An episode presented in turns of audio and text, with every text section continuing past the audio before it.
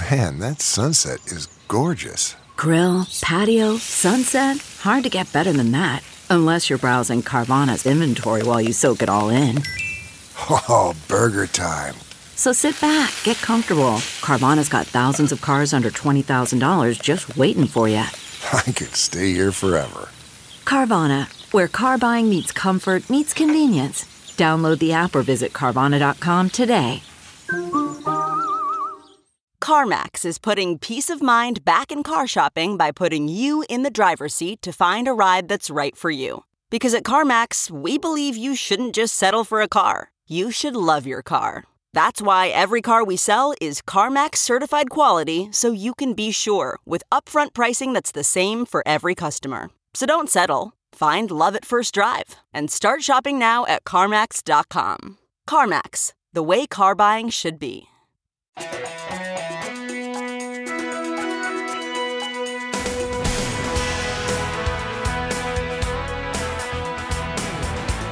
Welcome to Hollywood and Levine. I'm Ken Levine, your podcast host. And this week I want to do an update on the strike situation. The last time I talked to you about it, the Writers Guild had gone on strike, and well, now the uh, ante has been upped as SAG AFTRA has also gone out on strike. So I thought I would give you an overview and a sense of what it's like and what the issues are, again, that we are fighting for, and the dynamics, and basically just what is happening in this town. Like I mentioned, SAG AFTRA went out on strike. Know how many members of SAG AFTRA there are? 160 thousand. Now, SAG AFTRA includes radio performers and voiceover people, uh, background people, but still, uh, 160,000 members. Guess how many are actually working? A small fraction. And of those working members, an even smaller fraction makes enough money to qualify for health insurance and pension benefits. Okay? If an actor works, he basically works sporadically, occasionally. I mean, that's the rank and file of the union. It's not Tom Hanks, okay? And it's not Ryan Seacrest. And they all get 17 different jobs and they're all making millions of dollars. But in terms of the rank and file people, people like you and me, well, most of those actors are out of work. And when they do get work, number one, it's sporadic, and number two, they're underpaid. Because of inflation rates, what they are making now is basically less than what they made several years ago. And that is one of the issues. Since they went on strike, it shut down production entirely in this town and in New York and anywhere else. Uh, when the writers went on strike, as is always the case, as we're the canary in the minefield, um, yeah, shut down, uh, some things were slowed, but uh, not like this. not like this. The town completely shut down. And may I take a moment to talk about the Directors Guild? I'm a member of the Directors Guild, and I have to say, I am somewhat embarrassed by how the DGA handled these negotiations as opposed to the other unions. The DGA negotiated with the producers, AMPTP, that is the uh, conglomerate that is negotiating on behalf of the studios and networks and producers. And the Writers Guild could not make a deal we were way off. SAG AFTRA could not make a deal. They were way off. The DGA rolled over and made a horrible deal. Just a horrible deal. As a member, I voted no when we were asked to ratify the deal. And there's some suspicious things that you look at in the DGA deal. They say residuals have gone up 80%. Well, yeah, but see, the residuals were $3. So now they're 5. Big fucking deal. In terms of AI, which is a major issue because AI could replace all of us in some form or fashion in the industry, not to mention whatever industry you happen to be in. Well, for AI, the DGA agreed that um, they would have a meeting once a year to discuss it. Somebody had a picket sign that said, You couldn't even negotiate two meetings a year? And all the producers would concede is that AI is not an actor. What? What the hell does that mean? So the DGA signs this horrible deal, and two, three weeks later, SAG goes out on strike, town is completely shut down, and the directors have gotten fucking screwed. Because when this thing is finally over, Writers Guild is going to have a much better deal. SAG AFTRA is going to have a much better deal. And not only did the DGA roll over and get a bad deal, but they ended up being out of work just as long as the rest of us anyway. So, again, a uh, great idea for the DGA to settle with these people. I mentioned the AMPTP.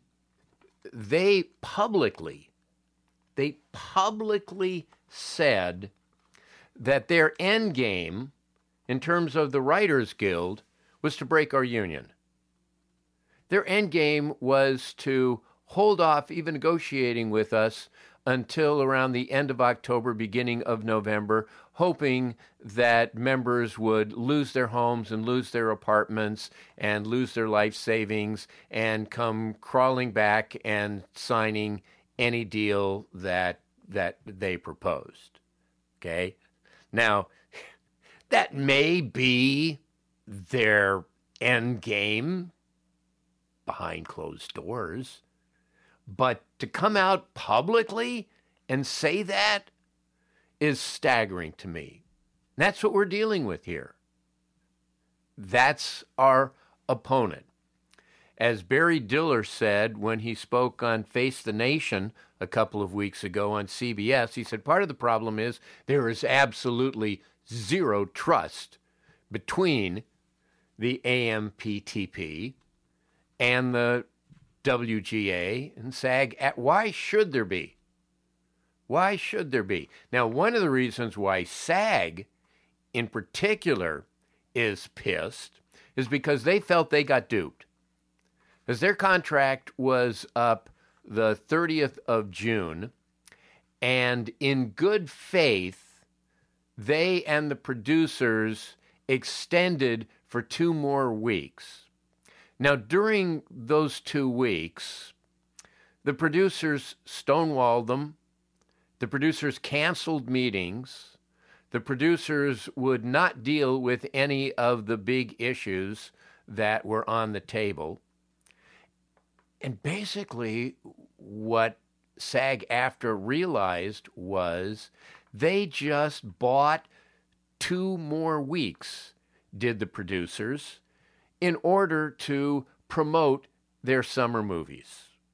That's the only reason why they extended the contract talks, because they wanted to promote the movies. Because now that SAG AFTRA is on strike, actors are forbidden from going on interview shows, uh, doing junkets, promoting their movies in any way. And that's a big, big help to a movie's success. Okay? You need that promotion. You really, really do. So for the studios, they were able to buy two weeks, quote, good faith, and SAG AFTRA feels that they have been swindled. So, yes, there is no trust when it comes to any of that. And then you look at the CEOs, some of the major corporations. David Zaslav, I think that's how you pronounce it, Z A S L A V. He's the CEO of Warner Brothers Discovery. Between 2018 and 2022, Mr. Zaslav made a half a billion dollars. Okay? $500 million himself. Okay? And that doesn't count this year. Half a million dollars. Now, Bob Iger, who is the CEO of Disney, he also is worth hundreds of millions of dollars and I think he makes something like mm, $29 million a year, probably more with bonuses. And he was interviewed a few weeks ago and said that the demands of the writers and the actors are, in his words, unrealistic. Unrealistic. A guy making 29 million dollars a year probably is also worth a half a billion dollars for all of his years at Disney. And and he is saying that the rank and file members of the Writers Guild and the Screen Actors Guild that are barely scraping together a living the fact that that they they want to be able to feed their family. They want to be able to have health insurance. This is unrealistic. This is unrealistic. And what they point to is they all point to uh, poverty, that, that the industry is just getting hammered and no one is making any money. Well, most of the money that these CEOs make are based on profits. Okay, so if Zaslav is making half a million dollars in four years, it's because the profits on Warner Brothers Discovery have to be absolutely through the roof. And I saw a statistic that said like in 1980, the CEO's salary was 30 times that of what a regular employee's salary would be. Now, 400 times. So when they cry poor, bullshit. Uh, notice just a couple of weeks ago when Barbie and Oppenheimer opened, it was like the fourth biggest opening of all time. There's all this money coming in. So mm, I don't know if you can really claim poverty.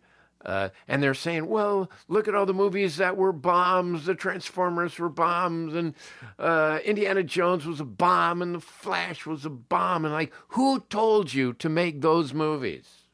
You people that are making millions and millions, you're the ones making that decision. Then make better movies. Then make better movies. Then figure out that people don't want to see 78 year old Harrison Ford in an action film. And that, that Indiana Jones was like a big movie icon for people who are now okay boomers.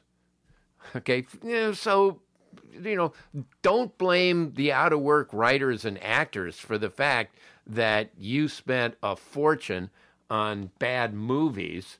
Uh, another thing, and again, I'm just kind of riffing off the top of my head here, but the producers claim, well, you know, the top A-list actors also make 19, 20 million dollars a year. Yeah, but they don't determine what everyone else makes. Okay? They don't determine policy. And they don't make their money necessarily based on a corporation's profits. So they can't make more money next year by laying off a lot of people, by cutting budgets. Okay? An actor is in a movie. If the movie doesn't open, if the movie is a bomb and he makes two or three of those, all of a sudden that A list actor is not making $20 million a picture. He's making eight. He's making six. He's doing television. So you can't really equate what Bob Iger is making to what Kevin Costner is making. But of course, that's, you know, what they want to do. So the length of the strike. Well, I think it's going to be sometime in the fall. And it's not a matter of whether the Writers Guild caves or whether SAG AFTRA caves, because at this point, if we make a bad deal, then then there's no union anymore. Okay? They pretty much have broken the union. So it's not like you say, okay, sign the deal and everyone goes back to work on Monday. No, we're all still out of work. So we might as well hang in there for a better deal. I mean, I've been through five strikes. God, I can't believe I've been through five strikes, and I'm only 36 years old. Five strikes, and they're all ugly. Some of them are lengthy, but I've never seen a strike this ugly. And like I mentioned the last time, in previous strikes, back in the days when motion picture companies and television networks were owned by show people, were owned by by people who loved and made their livings making movies and making television shows. Now it's not. Now this is just a division of some giant conglomerate. But there was always that one guy who generally was Lew Wasserman of Universal. And Lew Wasserman would determine okay, the strike has gone on long enough. And he'd make a couple of phone calls, and all of a sudden, everyone was back at the negotiating table, and 24 to 36 hours later, the deals were closed. I don't know if there is that guy now. And I think part of the problem is the fact that the networks have a different agenda than the movie studios, who have a different agenda than the streamers. And so, how long this goes, how much it hurts each of them, it's going to be interesting to see. When the writers were striking against agencies a few years ago, eventually agencies just broke off and signed individual deals. And that caused a fissure in the negotiations, and eventually it was settled. That may happen here too. What also may happen is that uh, certain state governments get involved. You know, when uh, the governor says to the producers, we're going to take away your tax benefits if you don't make a deal. This is really ridiculous. And make no mistake about it, there is a strike only because the producers have let it happen. They have the power to say, okay, let's go back to the table and let's solve this thing and let's get back to work. So, you know, all of the collateral damage, and there's a ton of it, especially now with the actors going out. but you know all of the the grips and the craft services people and the publicists and everybody who works in the industry the massive shutdown editors have nothing to edit casting directors have nothing to cast all of that is just collateral damage and it is the producers that are making that call so I think the strike is going to go mm, probably into the fall. So, what are some of the issues? I touched on it earlier. Residuals. For most writers and actors, if you are on an episode of television, you might live the next year or two based on residuals from other shows that you have either appeared on or you've written. They're, they're very, very important. Now, in the old model, show would air on NBC, and then it would rerun, and you'd get a residual. And if the show was a hit, like, say, Golden Girls, well, then it went on into syndication, and you continue to make money in perpetuity. So if you were a writer on a hit show, you made some pretty good residuals. My partner David and I were very lucky. We have a lot of MASH episodes. We have 40 Cheers episodes that we wrote. We've got multiple Frasiers, and I've got multiple episodes as a director of Everybody Loves Raymond and Wings and Frasier and Dharma and Greg and a lot of other shows, Becker, that continue to pay residuals. Well, that was in the old days, but now that there's streaming, an episode appears on Netflix, you can watch it any time. So, how do you get any kind of royalty? Well, in the past, they negotiated a pittance I rarely see any royalties from streaming. And again, I probably have between writing and directing the various series that are on the air, I probably have upwards of 70 to 80 shows that will pay some residual. Now, it may be small. I've got MASH episodes that are in the 800th run, so I'm making really pennies on that. But still, so you figure with 70 episodes, you know, $50 here and $120 there, blah, blah, blah, that, that my streaming would be significant. Nothing. It's basically borscht.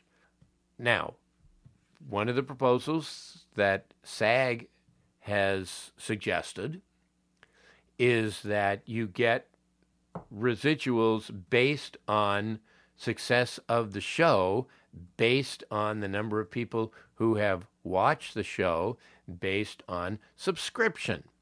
Well, you may notice that the streaming companies are very, very stingy in announcing how many people watch your shows. And they know, I mean, they know down to the minute because it's it's all online and they know who you are when you watch a show, when you turn off that show, when you watch the next episode. They have all of these algorithms that have never gone public. When television was controlled by broadcast networks, it depended on ratings. And an independent company, Nielsen, provided the ratings. So the overnight ratings were in the newspaper the next day. We all were privy to how many people were watching any particular show. We really have no idea as to how many people are watching Netflix, how many people are watching each particular show. Well, we want to find that out. and we want to be able to share in that revenue. Well, they've gotten away with not having to pay us for all this time. So, needless to say, they don't want to pay us now. But the old model is dead. Shows don't rerun on NBC anymore. Shows don't go into syndication anymore. I asked a friend of mine who works in local television in Los Angeles, and I said to him, Okay, you've got a local station here that's doing news from three in the afternoon until seven o'clock at night. Wouldn't it be cheaper to just run syndicated shows? And they said, No. It's cheaper to do a local newscast than it is to run Cheers or Friends or MASH. So the syndication model is over. And also, if you were a show creator and your show became a big hit, like Friends, then you got a portion of the profits and you made tons and tons of money. There are very few friends. It's really like winning the lottery, but if you do, it's huge. Well, that's gone. You're not going to have shows doing 200 episodes anymore. When there were shows on the network and it was a hit, there would be 22 to 25 episodes a year. If you have a hit show on Netflix, they make 10, make eight, they make six, and after three or four seasons, they go, okay, we have enough. We have 32 episodes of this show. We don't need to do any more because at some point, the actors are going to want more money and the writers are going to want more money, and they're going, you know what? Eh, it's just as easy to say, you know, 30 episodes and done, and we'll try something new. So, all of those models that were the foundation of writers and actors making a living, those have all crumbled. And we are in a new world. So, in order to survive in this new world, we want a piece of it. There's a lot of profit to be made, but they do not want to pay it. The actors want, for the first year minimums, an increase of 11%, which brings it up to the current level of inflation. Okay, they're not asking for a 60% increase. They just want to basically have the minimum pay as much now as it did four years ago. What do you think the producers say to that? Absolutely not. Absolutely not. In terms of AI, the producers want to do this. If you're a background player, they want to pay you for one day, they want to do a digital copy of you, and then be able to use that for, I don't know, eternity. When I was on MASH, we had about, I'd say, eight or nine background people. And you always saw them they were always in the mess tent and they were always in OR and running around. And they became part of our family. And these people, for 11 years, that was their job. They made a living as a background person on MASH. And in a number of cases, we promoted them and we gave them lines and we put them in prominent spots so that you could see them very clearly in the shows. Well, for 11 years, these people made a nice living. Now you're saying you work one day and we pay you your $120 a day or whatever it is, and then they can use you for the next 11 years for free? Come on. So these are some of the issues that we have all been wrestling with. And uh, I have to say, it's week 14 of the Writers Guild strike.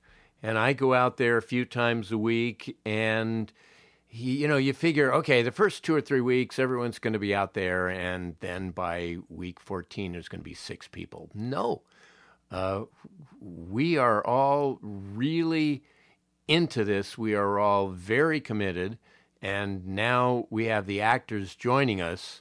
So the picket lines are a lot more attractive these days. But I'm seeing big names out there on the line. Um, Timothy Olyphant uh, was out there at Fox. Uh, Jennifer Garner uh, was out there uh, a few days ago. Uh, a number of of big name actors, and I just go to 20th Century Fox because it's close and it's cooler.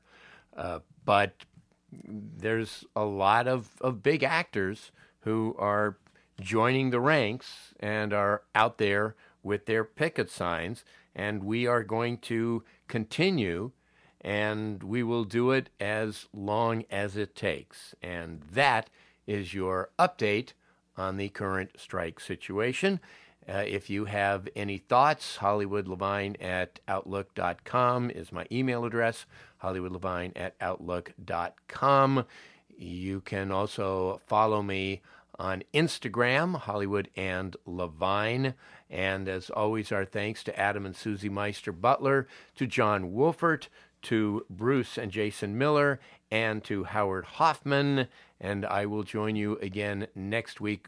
Really good interview, really good television interview coming up next week. So thanks for listening to Hollywood and Levine. Look around. You can find cars like these on AutoTrader. New cars, used cars, electric cars, maybe even flying cars. Okay, no flying cars, but as soon as they get invented, they'll be on AutoTrader. Just you wait. AutoTrader.